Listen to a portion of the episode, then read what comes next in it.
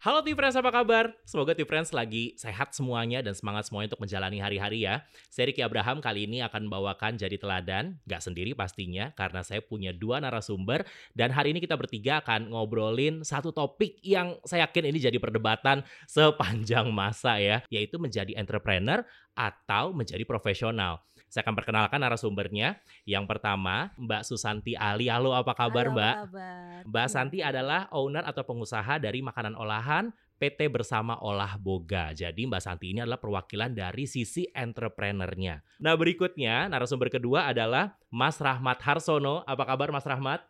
Sehat selalu. Sehat selalu. Beliau adalah Presiden Director dari PT Anega Gas Industri TBK.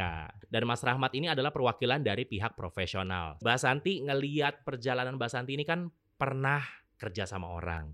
Pernah kerja kantoran istilahnya seperti itu. Nah, dari latar belakang jadi profesional sampai akhirnya memutuskan untuk jadi entrepreneur. Buka perusahaan sendiri. Gimana sih ceritanya Mbak? Sebenarnya simple ya. Saya ibu muda, jadi waktu itu saya punya anak-anak kecil ya. Eh, terus eh hari raya asisten saya pulang gitu kan, tapi saya masih kerja gitu kan. Akhirnya di mana akhirnya saya membawa dua anak-anak kecil itu yang ke kantor. Mm-mm. Terus kita teleconference, belum ada Zoom waktu itu ya. Tele Oke. teleconference. Di background belakang saya jadi di sama Singapura waktu itu. Terus di Singapura itu batasan saya nanya, itu siapa yang belakang teriak-teriak gitu. Jadi kan lucu ya, kita uh, berusaha untuk menjadi profesional, uh, meeting gitu dengan atasan, ternyata di belakang kita ada background anak-anak karena ya gitulah saya uh, harus harus membawa anak saya nggak ada asisten. Dan dari awalnya bidang fashion seperti itu ya, fashion retail tiba-tiba jadi banding setir nih buka bisnis, terus bisnisnya makanan pula Iya. kan F&B. Itu mengapa memilih seperti itu? Terus ada inspirasi dari siapa gitu misalnya Mbak Santi? Saya melihat peluang ya. Nah orang Indonesia tuh kalau makan tuh cuma dua, kerupuk sama sambel. kalau ada sambel oke, kalau ada kerupuk juga oke gitu kan. Iya, saya milihnya eh, ke sambal karena memang ada background di mana eh, papa saya waktu itu juga ada ada resepnya dan lain-lain gitu. Jadi saya dibimbing sama papa saya waktu itu. Cikal bakal saya kenapa jadi entrepreneur mungkin waktu ya. Iya. Dari situ saya bisa bawa anak saya untuk eh, apa? Bekerja gitu ya. Juga eh, waktu saya bisa bisa atur, nggak perlu tuh macet-macetan lagi. Jadi Mm-mm. saya bisa atur. Oh ya udah siangan, tapi nanti mereka tidur saya masih bekerja. Yap. Ya, jadi hal-hal seperti itu saya punya privilege eh, selain bekerja. Kalau bekerja kan saya mesti eight waktu itu 8 to 5 gitu, 8 Iya. to 5 atau kadang-kadang lembur gitu. Tapi kalau ini saya bisa nentuin saya, diri saya sendiri gitu loh kapan saya mau kerja. Itu sisi positifnya. Mm-mm. Oke, sisi negatifnya. Berat sih eh, jadi entrepreneur itu ya. Bukan saya tidak menyemati tapi memang berat sekali karena Oke. dari semua sisi segala hal eh, itu harus ditangani sendiri. Kalau bekerja kan mungkin eh, contohnya waktu itu eh, marketing manager ya. Jadi Iya. benar-benar hal yang marketing aja yang saya lalumin gitu ya. Tapi pada saat udah jadi entrepreneur itu segala hal yang dari A sampai Z saya harus mengerti.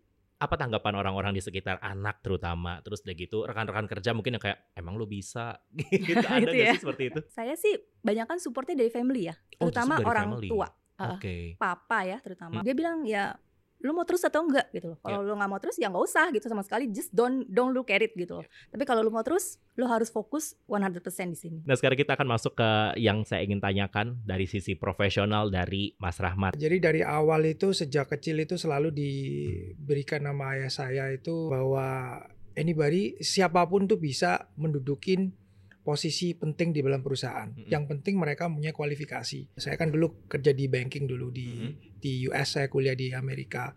Lalu setelah itu dipanggil pulang eh, untuk membantu. Eh, waktu itu ada proses akuisisi perusahaan yang di mana saya sekarang presiden director. Untungnya pada waktu kita mengakuisisi, pada waktu saya mengakuisisi perusahaan tersebut, saya punya pengalaman sedikit mengenai M&A. Dan karena saya itu bisa dibilang neutral ya, jadi saya bisa mengkolaborasikan eh, kultur daripada perusahaan. Jadi eh, sambil belajar eh, jatuh bangunnya dimarahin juga kadang-kadang juga dilihat bahwa kamu bukan bukan berarti kamu eh, siapa anaknya owner bisa Hmm. seenak-enaknya. Cuman saya bersikap profesional aja dan saya sering tekankan bahwa siapa pun seperti yang ayah saya katakan bahwa siapa pun bisa menggantikan kamu Ya. Eh, asalkan mereka mampu dan bisa menghasilkan profit profitability yang bagus untuk perusahaan gitu. Nah, tapi sebetulnya dalam hati kecil pernah nggak kepikiran kayak, wah ini this is not what I want to do. Saya nggak terlalu pengen ngerjain ini. Saya pengen coba jadi sambil jalan jadi em, profesional. Saya coba ah bikin bisnis sendiri yang saya suka. Pernah nggak sih kepikiran seperti itu? Iya, kalau saya bilang saya hybrid. Oke, Saya ada- hybrid. Hybrid itu saya profesional tapi saya juga entrepreneur. Jadi 2004 2005 saya mulai sama teman-teman. Kita punya kafe sampai kita sekarang sekarang udah nggak lagi ya. Pada waktu itu puncak-puncaknya kita punya 11. 11 cabang. 11 kafe gitu ya, Iya, partneran iya, iya. lah. Oke, oke. Dan eh, ada kalanya pada waktu itu eh, penghasilan saya dengan teman-teman yang 11 kafe itu lebih besar daripada gaji saya. Namun balik lagi pada passion sih. Passion Oke. dan kita harus tanya dengan value kita. Eh, apakah kamu mau bekerja sendiri itu hanya mendapatkan pengalaman and sebagai entrepreneur tahu jatuh bangunnya si entrepreneur Iya. sebenarnya susahnya seperti apa, mikirin karyawan, gaji lah apalah segala macam pengembangan tadi Bu Santi bilang gitu.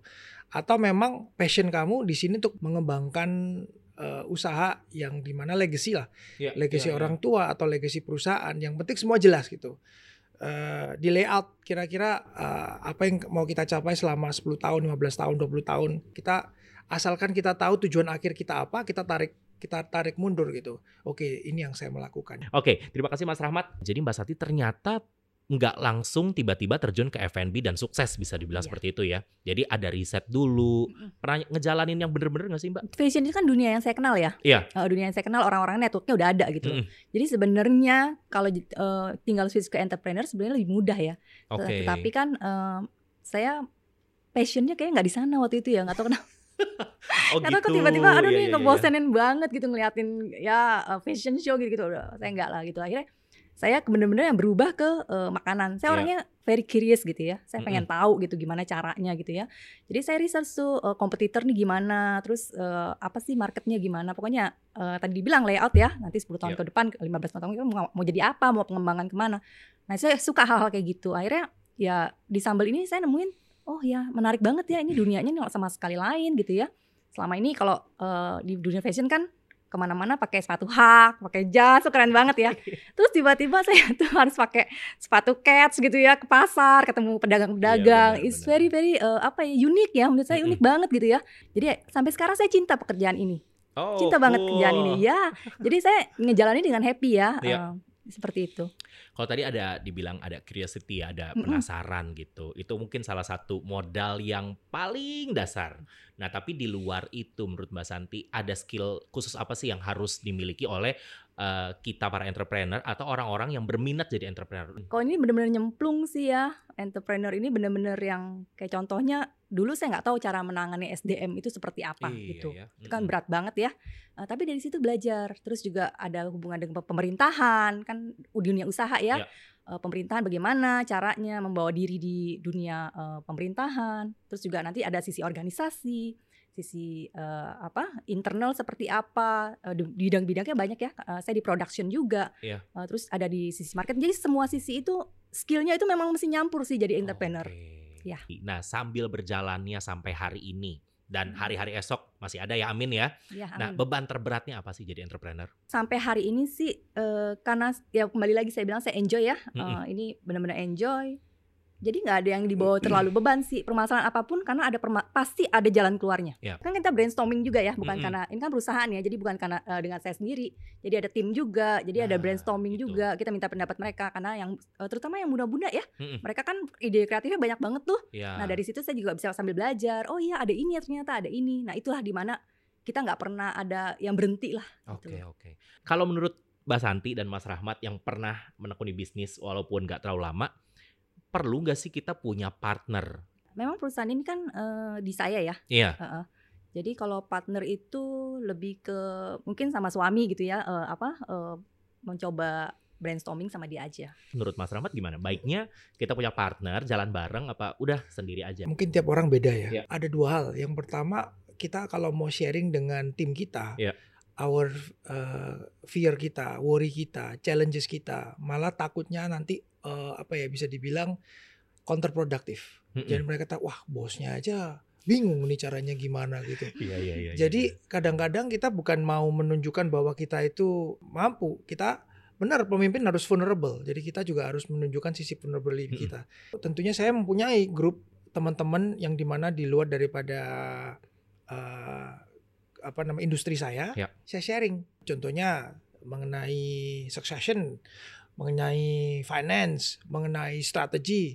Eh, kadang-kadang dari dis other disiplin itu mereka justru memberikan hal-hal yang di luar daripada kebiasaan industri kita gitu. Dan bagusnya mereka juga tidak ada konflik. Sama halnya dengan saya kalau ke lapangan juga saya tanya mengenai ini kenapa nggak seperti ini nggak nggak seperti ini. Mereka bilang Pak sistemnya nggak memungkinkan seperti itu Pak. Berarti artinya bukan salahnya dia tapi salah sistem. Yeah. Karena kita itu sistem itu harus mengadopsi sesuai dengan market bukan malah kebalikannya. Ya saling belajar lah namanya juga apa namanya uh, human ya manusia juga harus terus belajar mengimprovisasi, mengimprovisasi diri lah. Iya. Kembali lagi ke Mbak Santi. Tadi ada soal waktu, ada soal manajemen waktu ya bisa dibilang seperti itu. Uh, selain itu apalagi sih kelebihan dan kekurangan jadi entrepreneur menurut Mbak Santi? Mau ngomongin ini ya, duit, duit. Oh iya dong. Mbak Santi lihat pasti, aja mataku sebenarnya. pada penasaran ya. Oke. Okay. Dengan berjalannya usaha ya entrepreneur iya. tentu dong kita mau ada uh, penghasilannya. Nah, ini penghasilannya uh, kalau kita merencanakan dengan baik dan lain-lain, kita bisa lebih daripada profesional. That's true. Ya, bisa kita bisa. Tapi ya ada juga bisa jadi kita lebih kecil pendapatannya. Hmm. Oke. Okay. Ya bisa jadi kita lebih kecil daripada profesional. Yeah, Tapi yeah. Uh, memang hasil nggak pernah uh, membohongi lah yep. gitu loh. Jadi memang kalau bicara ini yang penasaran-penasaran mungkin ya, ini duitnya gimana, duitnya gimana, itu akan mengikuti kalau memang kita tekun dan segala macam, mm -mm. itu akan ada duitnya. Apa sih yang paling praktikalnya nih, Mbak Santi, buat para calon entrepreneur yang pengen jadi entrepreneur banget? Praktikalnya apa sih kalau lagi susah? uh, sebenarnya dari awal ya, startingnya nih mau ngerjain atau enggak. Okay. Ada orang bilang, ah pengen jadi entrepreneur, pengen jadi entrepreneur, tapi nggak pernah melakukan gitu loh. Just ngomong doang. Ya udah, ya, sampai dia 10 tahun ketemu temennya juga tetap sama gitu. Kapan okay. jadi entrepreneur? Iya nanti besok-besok ya itu uh, zaman sekarang banyak ya saya lihat ya seperti itu. Jadi sebaiknya lakukan. Sebagai profesional, menurut Mas Rahmat ini apa aja sih sebenarnya kompetensi-kompetensi yang harus dimiliki? Sebenarnya uh, profesional itu kalau bisa dibilang tentunya mindset ya yang yeah. penting ya. Sering kali ya kalau ada profesional itu tidak purely profesional dalam arti mereka sering nyambi. Nah, oh. itu yang kadang-kadang ada nggak bagusnya. Jadi kalau kita mindset kita adalah purely professional, tentunya kita punya mindset bahwa I give all out to the company. Dan kalau skills ya, kalau skills itu pengetahuan penting, mulai dari global knowledge, yeah. mulai dari kearifan lokal, mulai dari expertise dari industri itu semua harus kompetensi khusus lah ya. Dalam arti kalau ingin masuk di tekun di F&B atau di mana namanya di fashion itu juga harus harus punya fashion dan ingin belajarnya lebih. Jadi jangan cuman belajar cuman ya itu aja. Uh, sekedar belajar hanya supaya tidak dipecat.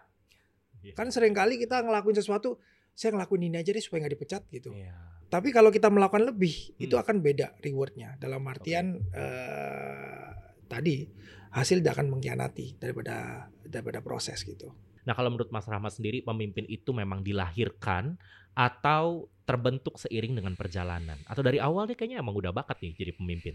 Saya rasa uh, dua-dua ya. Dua-duanya ya. Jadi okay. uh, eh, pemimpin itu lahir, tapi juga tapi juga terbentuk. Jadi artinya kita juga harus punya pemimpin, punya para pawakan, punya wibawa, tapi kita juga harus belajar mulai dari global knowledge, mulai da mulai dari apa pun kita belajar akan ada kesu kesukaran yang dihadapin. Namun hmm. kesukaran itu yang membuat kita menjadi pemimpin. Pemimpin tidak akan lari dari persoalan, yeah. namun dia akan menghadapi persoalan dengan dengan baik, dengan kepala dingin. Jadi nggak main emosi gitu. Nah dari Mbak Santi sama Mas Rahmat ada saran dan tips apa nggak untuk jadi entrepreneur dan untuk tetap stay atau jadi profesional? Kalau generasi sekarang saya lihat uh, mereka sangat instan ya. Mereka mencari referensi apa segala macam. Saya pun mencari referensi dan segala macam itu dari teknologi. Ini kan tidak bisa instan, nggak bisa langsung tuh kucuk-kucuk langsung yep. seperti itu gitu. Jadi butuh step-step yang harus uh, ini yang generasi muda ini kadang-kadang tuh nggak sabar. Sifat yang saling menggampangkan, mm -mm. menggampangkan sesuatu yang mungkin dibilang instan sama Mbak Santi itu benar. Kita juga harus persisten terhadap mm. goal kita. Variety banyak. Okay. Di dunia ini semakin banyak variety itu ada. Jadi mulai dari A sampai Z itu tentunya banyak pilihan. Namun in the, of the day pada waktu kamu harus menentukan pilihan itu akan akan terjadi sendiri ada jalurnya sendiri. Wow, wow, wow, wow. Ini kalau istilah anak sekarang ini daging banget nih ya obrolan kita ya. Semoga berguna sekali lagi di episode jadi teladan kali ini. Terima kasih buat Mas Rahmat udah hadir. Terima kasih, Mbak Sati. Terima kasih banget udah hadir dan lebih daripada hadir sharing semua yang penting-penting buat T-Friends ya. Jangan lupa subscribe di akun YouTube kita. Instagram juga ada @tanoto education dan jangan lupa juga jadi teladan ini tersedia di Spotify. Available ya dalam bentuk podcast, bincang inspiratif itu namanya. Dan sampai ketemu di jadi teladan episode berikutnya. Sehat selalu semuanya. Bye bye.